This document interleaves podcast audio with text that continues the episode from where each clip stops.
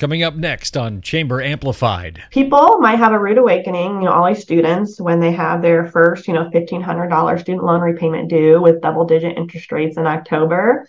And they might, you know, be cutting back on those extra purchases, whether it's entertainment. Welcome to the show. I'm Doug Jenkins from the Findlay Hancock County Chamber of Commerce. On each episode of Chamber Amplified, we're examining issues impacting the local business community and the economy, whether it's employee recruitment and retention, marketing, IT issues. It's really anything that can be impacting your business. Our goal is to give our members tips each week on at least one way they can improve operations and thrive in the current business environment, or in today's case, give you a heads up on what could be coming down the pipeline. So, no matter who you are, inflation has impacted you in some way, shape, or form over the past few years. That's pretty easy to say. We're all pretty well versed in what causes inflation to happen anymore, but what can bring prices back down? Well, according to our guest on today's episode, Jessica Hinks of Hixon Zuercher Capital Management, the restart of college loan repayments could be a factor. So, what does that mean for you, and what does it mean for local businesses? Well, you have to listen to find that part out. I'm not going to give it away here. Thanks again for tuning in. Remember, if you're listening to Apple Podcasts or Spotify, you can rate or review the show. It really does help spread the word. Now, let's get into it. You had an interesting post on uh, on the company blog uh, about inflation, which is a factor we've all been dealing with for a couple of years now, and then what the restart of college loan payments may actually do to that. And I thought it was really interesting. Inflation in fa- uh, impacts all of our businesses in so many different ways, which then in turns impacts our household budgets. And I thought this was a really interesting thought piece. So let's get into it a little bit. College loan repayments start again this month here in October of 2023. You had some interesting thoughts on what you think is going to happen there. Yes, I do. And first of all, I want to preface the fact that I hate when financial planners try and only talk about the economy, but I'm an, arrange- I'm an arranger by nature, though. So I like to help my clients problem solve and arrange their resources in advantageous ways. Yeah. And I want to help them make informed life decisions. And that is where you get into the economy because informed life decisions is often, you know, what's going on with interest rates and inflation and, you know, having having power and, and knowledge. So yeah, there's a lot of outside factors that play into it like that. Yeah. And and this is one of them. So I wrote this blog because I just been talking to people I know, um, young adults. Some of them have been wanting to buy a home, and some have student loans and we chatted about current interest rates on um, both of those things and what monthly payments are. And I was like, yikes, if we extrapolate this on a broader scale, this could be meaningful, right? So I do have an unofficial theory that there is an intersection of inflation and that it occurs, you know, when there's this resumption of student loan repayments, which is which is this month. So I think it makes a lot of sense because suddenly that capital that everybody had for not paying their student loans over the course of the last two or three years, that then has to go back into repaying it. So there's less expendable income, and that could then have a deflationary effect, I guess would be the the thought. That is my goal, actually. so um, okay, buckle up because I'm gonna walk you through okay. my thought process, which is sometimes a wild ride. Um I'm here for it. Let's let's go. so I'm going to talk about some some numbers. So hopefully I don't get too data heavy. But you know, inflation's 3.7 percent right now. The Fed targets two. So it's come down a lot from the you know eight percent or so mm-hmm. inflation that it was earlier, but it's still elevated. It's actually ticked up a little bit um, over the summer. Um, and I didn't mention this in the blog, but there's also 9.6 million job openings and only 6.3 million people looking to fill those, right? And those might sound like that might sound like a good thing, but I'm over here thinking, well, shoot, um, the Fed's never going to decrease interest rates with those kind of factors, right? right? Um, so, you know, for the record, I just want to make sure people know, you know, the Fed's not just being mean by increasing interest rates. Um, they have to slow down the economy, right, to prevent dangerous levels of inflation. And so, you know, here is where I think the student loan repayment comes in. Um, so you might have seen this on the blog, but Goldman Sachs produced some data that over the last three years, there was $185 billion of student loan repayment that mm-hmm. should have occurred and that didn't because of the forbearance. So I'm sitting here just wondering where did that 185 billion dollars go? Right? Like that is I a think it's a good of, question. Yeah, it's a lot of money. Um, a little bit more than I find in my couch cushions on a regular basis.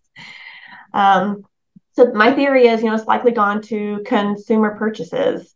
Um, bank deposits did go up a little bit over 2021, likely because of stimulus, but that's actually come down a little bit over the last two years. You know, personal savings rates are not at impressive levels.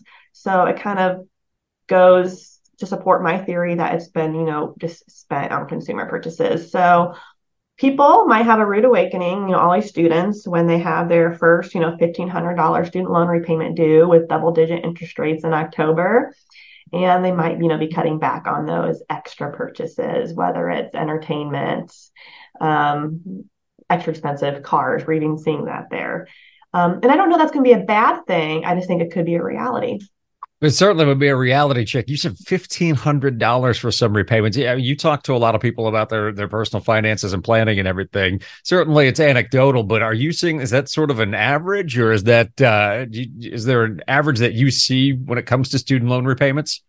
So most of the time, I don't get to work with young students. I generally work with work with retirees. Oh, okay, okay. Have a lot of student loans, but I have a lot of friends, peers gotcha. who are in that that area, and I am seeing student loans as as big as that number, and I've I've seen worse.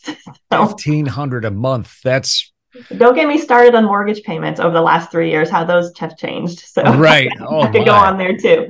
Yeah, so I'm you know I'm thinking for what little I owe, on my student student loan, it's not that much a month. But when you're talking fifteen hundred or so, that's real money that is then not being spent at restaurants or not being spent at uh you know buying clothes or things like that or even groceries for that matter where we've seen you know the bulk of inflation hit. Yeah i i definitely think that it's going to be impactful.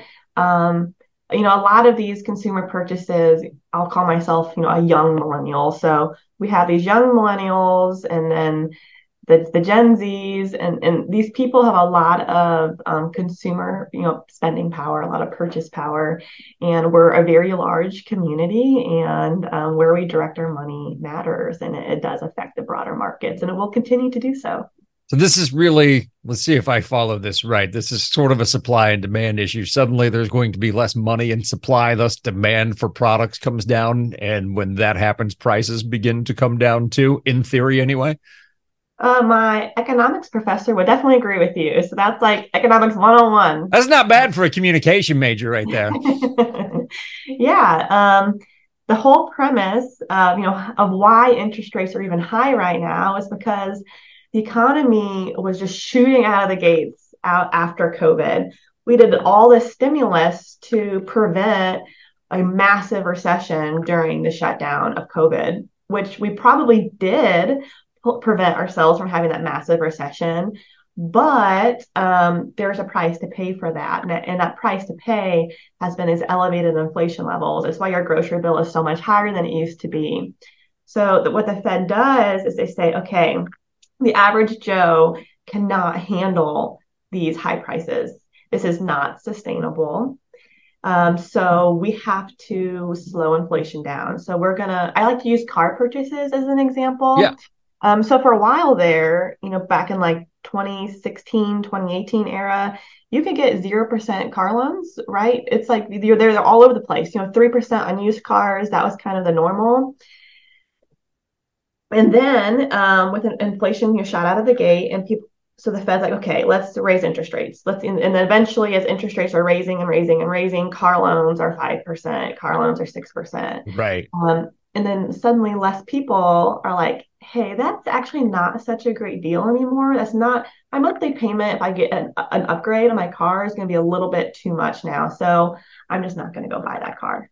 Um, and this again, that's you know, one example, but it does extrapolate, you know, across the country, and it actually makes a huge difference. And so it's worked um, thus far, but not quite worked enough. So I think that as people are settling into these student loan payments in October, that that might be the final nail in the coffin that will help people stop spending as much and hopefully mitigate further inflation and further interest rate hikes. I think that's a, a very uh, well thought out theory, and I think it has a lot of merit to it. So, as yeah. people are getting ready to make these payments again this month, uh, I, I guess the scary part is is because people haven't had to budget for that student loan repayment for a few years now. Suddenly that's back in the budget. And did they do enough planning ahead to make sure? Uh, anecdotally, what are you seeing on that side? Um, I hope they have. Uh, I'm I'm still encouraged by the fact that cash deposits in banks are higher than they were mm-hmm. pre-COVID. Mm-hmm. So I think we do have a little bit of runaway left. I don't think everyone is so cash poor that no one can afford this October payment. I think it's going to be like, oh shoot, that was a big payment in October. Uh, you know that my my cash savings are, are not going to sustain this. I'm going to start adjusting my lifestyle now to, to to prepare for this. And I am a huge believer in just human ingenuity and the power we have of solving problems and addressing issues. Um, and I, I, know that uh, consumers will be able to plan for this and will be able to make the right choices. Um, but those those right right choices might be I'm not going to go get a thousand dollar Taylor Swift tickets, right? right. So suddenly those concert tickets are coming down at yeah. the very least, maybe. If they actually read an article yesterday that they actually are starting to come down. So, oh, really? In some areas, yeah. Gotcha. Mm-hmm. Wish I'd have known that before I bought the Foo Fighter tickets last week. they, didn't, they didn't get the message yet, but it's all right. You got to go see the Foo Fighters. Uh, anyway, if people want to learn more or read your your blog, because I thought it was really interesting, I'm looking forward to reading more stuff from you. If people want to read that or learn more, uh, or maybe even set up a meeting with you, what's the best way to do that? Yeah, so I write about all kinds of things sometimes I write about the economy, but I told you earlier, Doug, I am not an economist. I just news, right? And my clients like to talk about it because it does affect our daily lives. But what I really love talking about is just the power of financial planning. Um, how having a well organized financial life and having dollars that work towards a purpose really just a lot of peace and clarity and growth. So I tend to write about those topics on the everydayadvisor.com. Um, it is affiliated with Hixon Zuercher Capital Management, but the owners, Tony and Josh, they just kind of let me do my thing. I write about whatever I want to on there. Well, we appreciate um, them letting you do that. Yeah, they let, let me kind of uh, write about what interests me. So, yeah, I I love talking with people about finance, and it does not have to be in an official capacity of, hey, I might want to be a client of Hixon Zuercher Capital Management. If you want to do that, there is a talk to me page where you can schedule an intro call. But um, if you just want to learn the basics of finance and you're in Findlay, um, you know, I love just getting coffee with people and helping you make educated decisions based on a little bit of extra knowledge. So very good. Well, Jessica, we appreciate your time today. Thanks for joining us. Yeah, you're welcome. Have a great day, Doug. Thanks again to Jessica for joining us on the program. I think her theory is really interesting and a lot of implications if it's right, and it does make a lot of sense. So, for instance, with less discretionary income, people will eat out less. That goes without saying. Of course, that could cause restaurants to have to lower prices to keep customers coming in, but how much can they afford to lower prices if their input costs are so high? It's certainly something we'll be keeping an eye on at the Chamber. We'll be putting some programming around. Of course, if you're concerned about your bottom line right now, we do have some tools that can help you out you can always get in touch with me for more details. That'll do it for this week's episode. If you have any ideas for topics that we should cover on future episodes or just want to learn more about the Chamber, send me an email, djenkins at findlayhancockchamber.com. Remember, if you're listening on a website, you can have every episode of Chamber Amplified delivered straight to your phone. Just search for Chamber Amplified in your favorite podcast player. Don't have a favorite podcast player? Let me know. I can recommend a couple. Thanks for listening. We'll see you next time on Chamber Amplified from the Findlay Hancock County Chamber of Commerce.